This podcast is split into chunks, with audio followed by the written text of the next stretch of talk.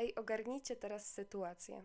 Mm, jesteście w sklepie i generalnie to jest ogromny sklep, wszystko, półki i tak dalej. No nie ma totalnie nic ciekawego w tym sklepie, jakbyście byli w Carrefourze na przykład. Multum półek, nic za bardzo ciekawego. Ale przechodzicie tak sobie po alejkach i nagle widzicie jedną rzecz. Jedną rzecz, nad którą się już wcześniej zastanawialiście, ale nie mieliście nigdy odwagi jej kupić. I tak myślicie sobie, kurczę, jeżeli nie dzisiaj, to nigdy. No i bierzecie tą rzecz, kupujecie ją i, jakby już wychodzicie z tej kasy, idziecie do samochodu na tramwaj y, bądź po prostu na chatę piechotą, trzymacie tą rzecz i po prostu drżą wam ręce. I czekacie na jakiś znak boski, który okaże się tym, który po prostu wesprze was i powie: Tak, to był świetny zakup. I wiecie, że ja miałam taką sytuację, dosłownie z tym mikrofonem, który w tym momencie trzymam bo tyle razy, ile myślałam o tym, żeby zacząć nagrywać podcast, to w ogóle nie zliczę. Prawdopodobnie od takich dobrych dwóch lat zastanawiam się nad tym, żeby to zrobić.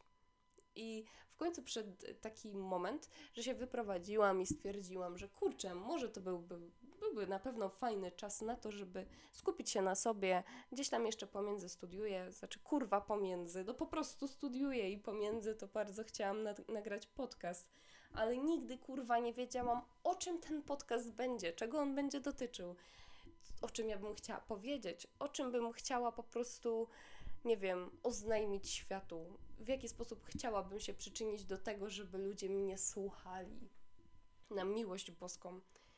Nie wiedziałam, ale jak już przychodził taki moment, że faktycznie. Yy, nie wiem, coś mi po prostu życie mi pod nogi rzucało jakiś temat, to mówiłam, Boże, to byłby świetny pomysł na podcast, jakiś odcinek. Matko jedyna tak. No i faktycznie tak było, jak kupiłam ten y, mikrofon.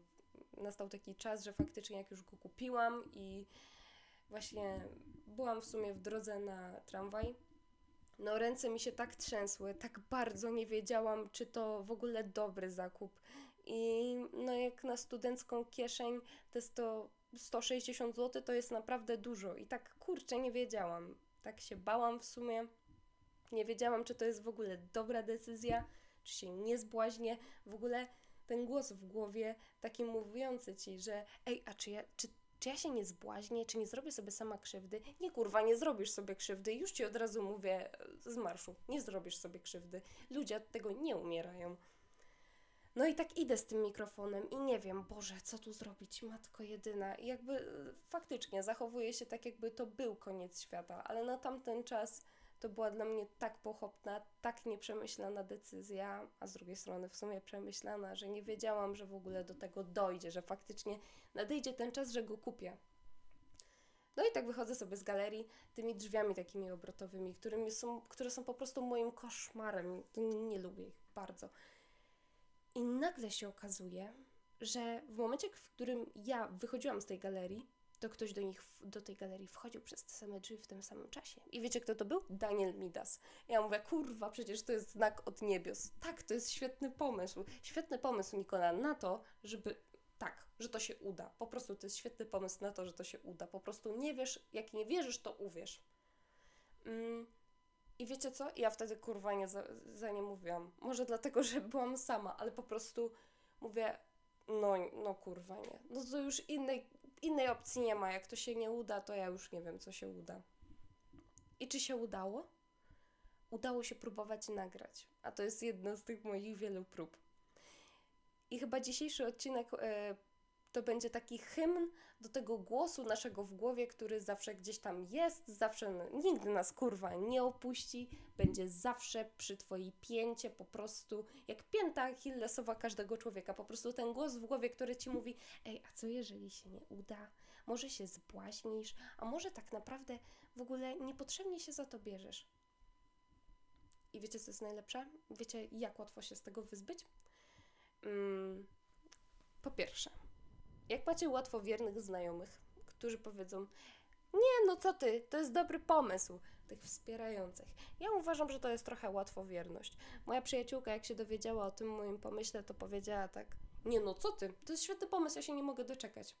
Ja sądzę, że jest łatwowierna. Łatwowierna przynajmniej w to, że ja w to tak, że ona myśli, że ja w to tak mocno wierzę. Ja po prostu bardzo bym chciała w to tak wierzyć.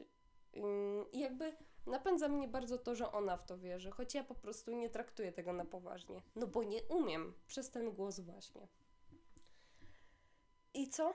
I generalnie życie z takim po prostu cały czas takim nieprzyjemnym, o Jezu, przyjacielem. To jest właśnie, wiecie co jest najlepsze, że to jest taki moment, gdzie z Twojego charakteru po prostu gdzieś ten zaułek jest, taki zaułek takiego, takiej frustracji, braku wiary w siebie i takiej w ogóle bezradności te, i ten właśnie zaułek to jest po prostu siedlisko dla takich niechcianych myśli, które za każdym razem, jak jest jakaś, nie wiem, sytuacja, która może Wam w małym procencie zagrozić, nie wiem, reputacji czy czegokolwiek, dobrego samopoczucia, to one zawsze się kurwa uaktywnia.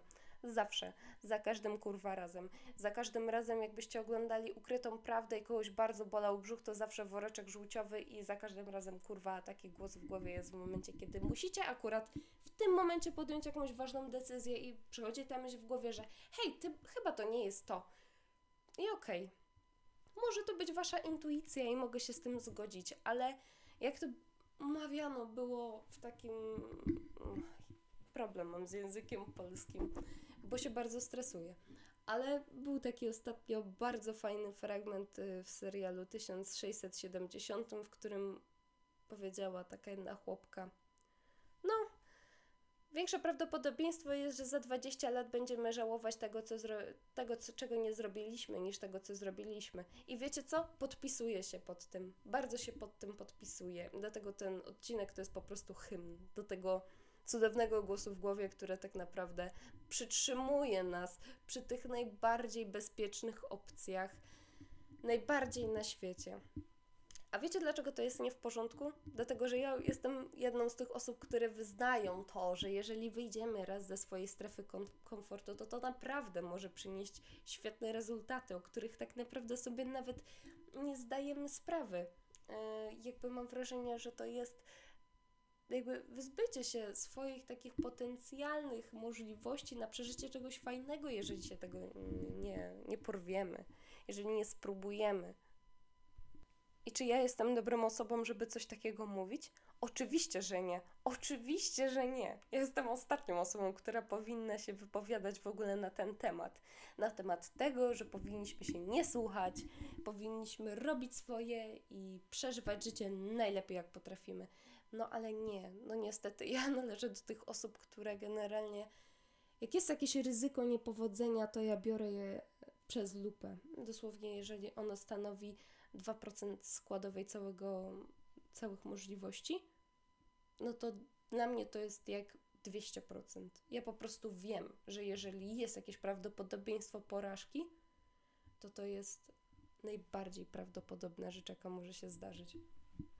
I wiecie dlaczego to jest niespoko? Dlatego, że prawdopodobnie yy, że prawdopodobnie tak jakby też wyznaję zasadę tego, że porażka jest rzeczą, która uczy nas jednak najlepiej.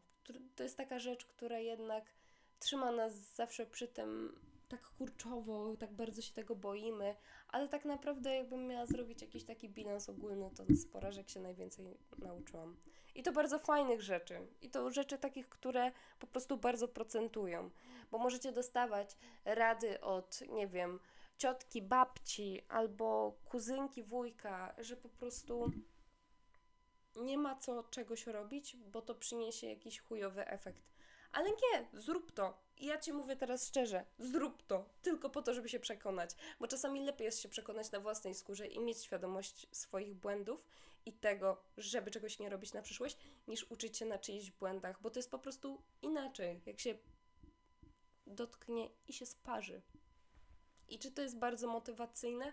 Nie jest, ale to, to pokazuje tylko to, że porażka to jest częścią składową naszego życia i że to jest też fajna rzecz, z której możemy naprawdę wiele wyciągnąć. Dlatego nie ma się co ich bać.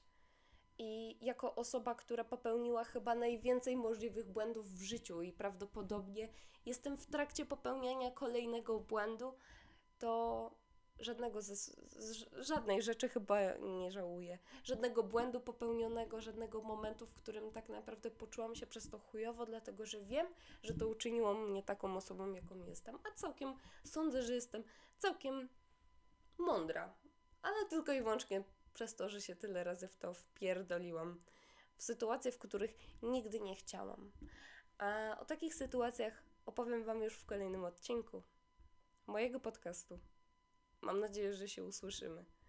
Mam nadzieję, że się usłyszymy i mój, nie wiem, słomiany zapał, dobrze chyba to, tak, tak to się nazywa, słomiany zapał, nie da o sobie znać. Miejmy taką na- nadzieję. Bardzo Was ściskam i bardzo Was tulam. I pamiętajcie, że porażki są też w porządku. A ja się po prostu z Wami dzisiaj już pożegnam. A jest 26 stycznia, godzina równo 23, kiedy to nagrywam. Ściskam Was bardzo i buziaki.